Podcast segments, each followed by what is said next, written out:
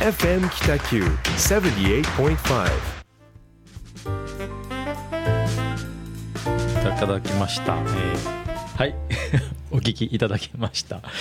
ジッタリンジンの夏祭りでした。はい。祇園祭りも終わりましたね。ありましたね、はい。お祭り出ました？出る？ああー見見に行ったって見に行った。まあもう普通に帰り道とかでたくさんやってたんでうんうん。うん見ましたね、うん祇園太鼓はね。え久しぶりでしたねなんか。う迫力ありますね。うん、まあ、よかったなと思います。開催できてね、うん。すいません。なんかあの最近行ってよかった場所っつってだいぶうんうん。ちょっとこうピョンと飛ぶ感じになるんですけど、はいはいはい。最近行ってよかった場所僕玉名がすっごい良かったんですよ。玉本。名。ああ熊本玉名、うん。はいはいはい。どうよかったですか？友達がうんグラフィックデザイナーで展示してたんで、うん。声かけてもらって行ったんですけど、うん。新玉名駅っていうところでうん。新幹線降りる、で、うん。あのね「俳句」っていう、うん。HIKE って書いて「俳句」っていううん。昔のなんか整形外科医院かなんかをうん。リノベーションして、うん。今ホテルになってるんですけど、うんでそこ川沿いにあるんですよね、うん。でそこのねなんかあの1階でグラフィックデザイナーの展示会やってて、うん。そうグラフィックデザインの展示のその作品もそれぞれ良かったし、うん。空間も良かったし、うん。そこから歩いてなんか10分ぐらいうろうろするうん。行ったこともなかった、うん。ちょっとこうふ古い街並みの居酒屋とかもすっごい良くて、でなんとなく名前聞いたことあるじゃないですか。玉名とかうんでそういうの結構九州にもたくさんあると思うんですよ、うん。例えば延岡とか、うん。まあ、僕は延岡は行ったことありますけど、うん。そういうなんかねちょっと聞いたことある名前のうん。都市にもっと行きたいなと思って、ちょっとそれがなんかねき玉名がきっかけでちょっといろいろ行ってみようかなと思って、ただ行くだけってなるとなかなか難しいんで、うん。なんかね縁を作りながら、うん。そのうわ聞いたことあるけど行ったことないなっていう街のうん知り合い増やしたいなって今なんか思ってますね。うん。うん。玉名って僕なんかワインのイメージしかなくて。あーワイン。玉名ワイナリーがあったんじゃないかな。なんか玉名って書いたワインん。ねあのナチュラルワイン。うーんあるんですよ。うん。熊本ワインさんだったかな。いやなんかうろ覚えだからあんまりうん。言えないけど。でも玉名っていうエチケットのうん。ワインをねすごく美味しいイメーへジえがあります、まあね水も綺麗だろうし、はい、うんうん。うん土壌はあるでしょうね。うん。とかなんかねそういうちょっと聞いたことあるけど行ったことなかった街で、うん。もう一個良かったところが、うんあ行ったことはあったんですけど、うん。日田市あ来たね。うん。なんかちょっとこう小旅行みたいな感じでい行ったことありましたけど、うん。今回ちょっとお知り合いの方と会うことがあって日田に行ったんですけど、うん。うん。日田もめっちゃ良かったっすね。うん。日田はどこに行ったんですか？あといっても、うん。あの飲み屋行って、うんで酔った時にうん。明日ねあそこのねあの高菜漬け？高菜、高菜寿司。うん。じゃあのうんちょっと待って適当なこと言えない。野沢菜高菜うん。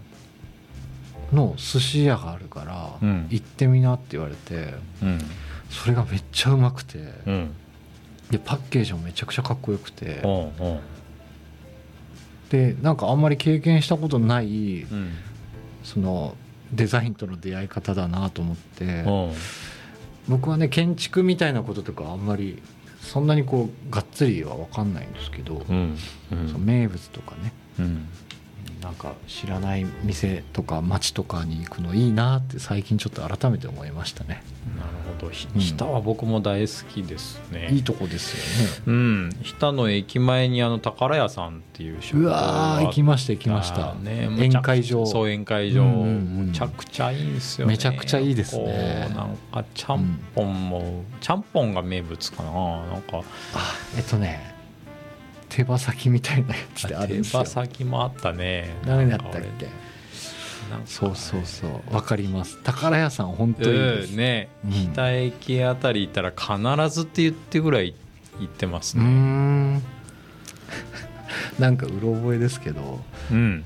田村さんのおすすめの場所とかありますか？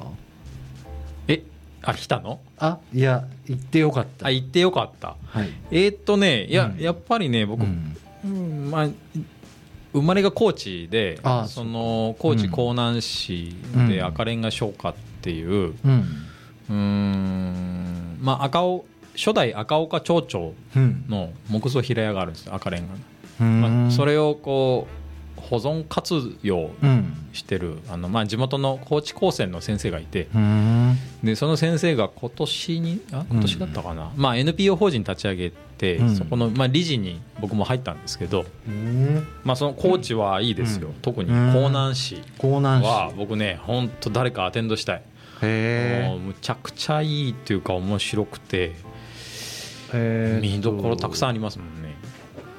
どどのあたりなんですか？高知市の。えっとね高知市から車で30分っと、東側、東。えっと、高知の隣が江南あ違う高知の隣が南国市ってあって。南国市か。そう南国市に高知龍馬空港があるんですよ。おでそう南国市のまた隣に江南市があって、だから飛行場に降りると、うん。もう車で10分かかんないぐらい。えそうなんですね。すごい近い、アアクセスがいい、うん、めちゃめちゃアクセスがいいですよね。えっ、と小倉から行く場合どうやって行くんですか？小倉からだったらまあ新幹線。ううん。いやいやいろいろ 経路があって、うん。まあ一つは福岡空港から、うん。あー JAL でうん。高知空港行く、あ行けるんですうん。ね、でもしくは陸路だったら、うんうん。えー車で大分うんまで降りて、フェリーに乗って、えー宇和島まで行く、いや愛媛の八幡浜あまであるか。まであるんですよね。でそこから下に。そこから下に車で2時間ぐらいかな。2時間ぐらい2時間ぐらい。あでもう一つは高速ずっとかもしくは新幹線使うんだったら岡山で乗り換えて南風の特急に乗り換えるそう岡山からどれぐらいかかるんですか？2時間ぐらいですか？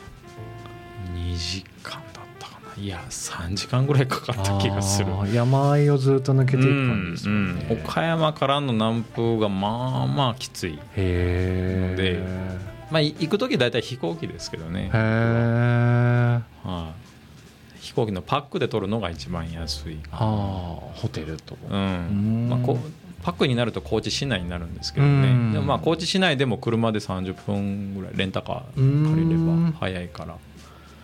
それそのパターンが多いかな。へえでこの間あの駅祭りってあって、うんうん前も話してました、もうねこれねなんで全国区になんないかなっていうぐらいすっごい文化度高いんですよ。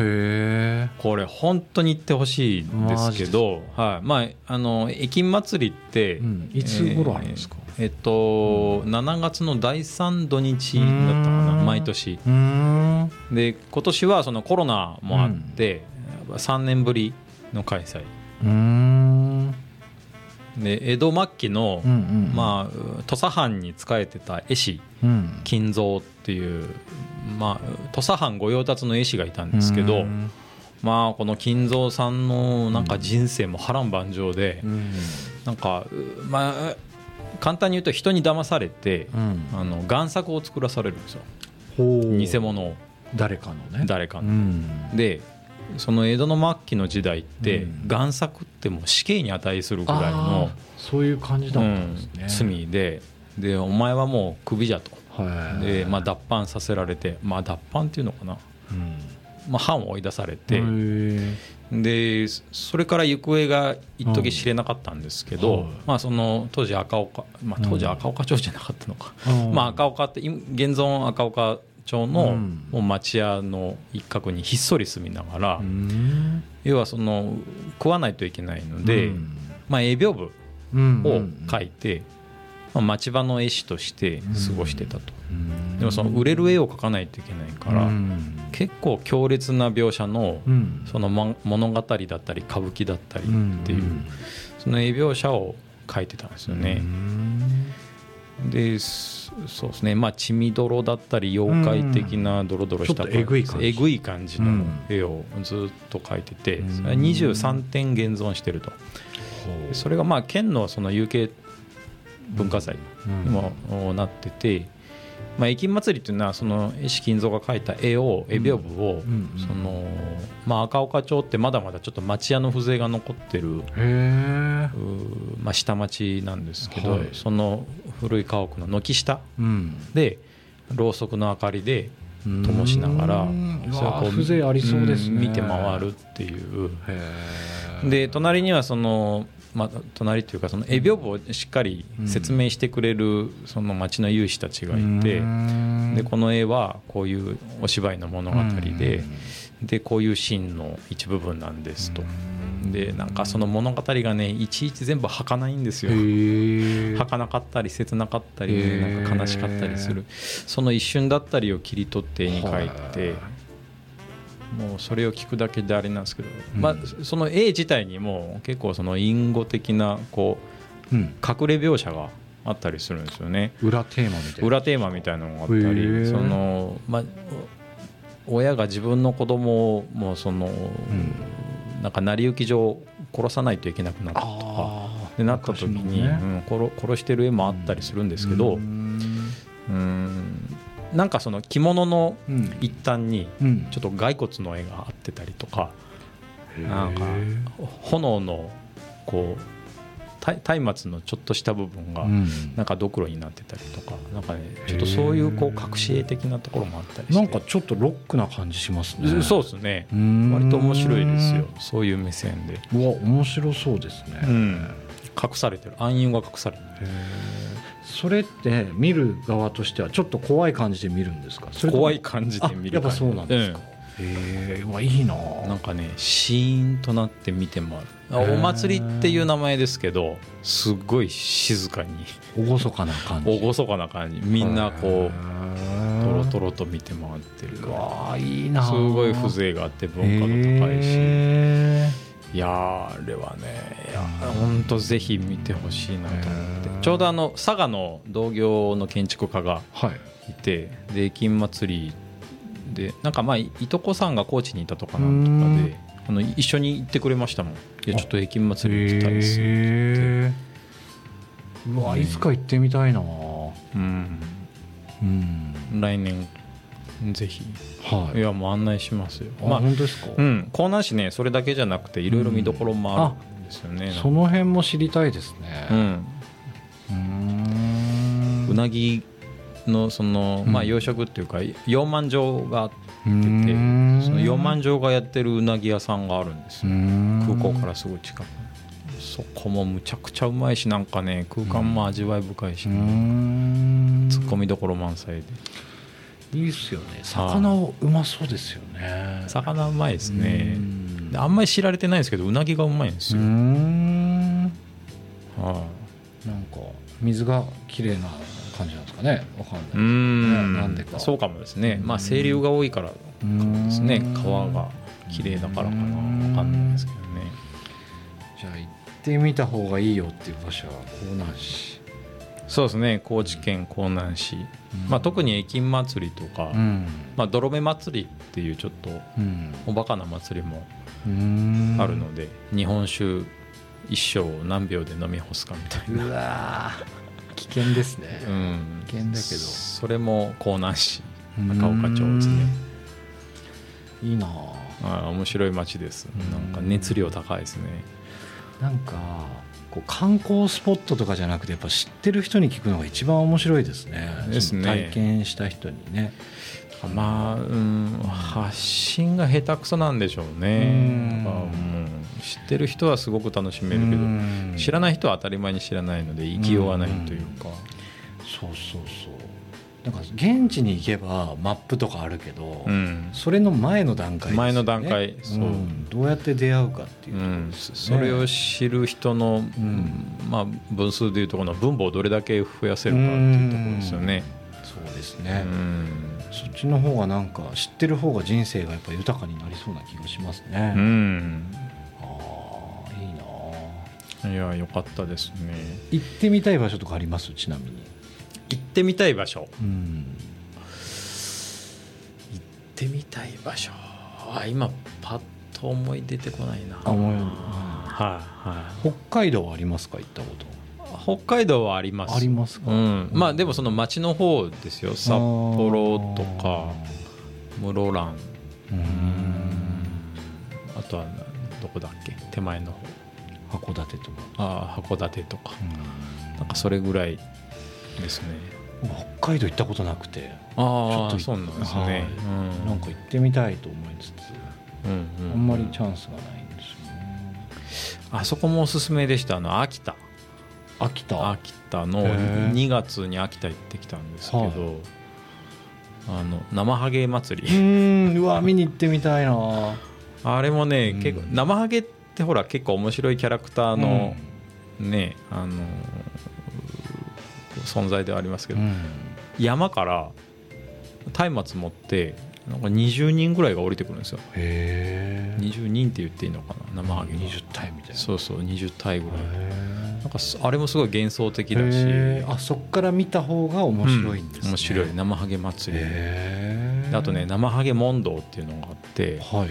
生ハゲってあの来訪人だから、い。あの拠点があるわけじゃないですよ。社があるわけじゃなくて、うん。山から降りて各家のこう主たちうん。訪ねて、うん。お前ん家は大丈夫かみたいなところがあって、うん。その生ハゲ問答がその各家のうん。主たちとするんですけど問答がね漫才みたいに面白いんですよ。そうなんですね。うん。あ生ハゲってこういう文化なんだみたいな。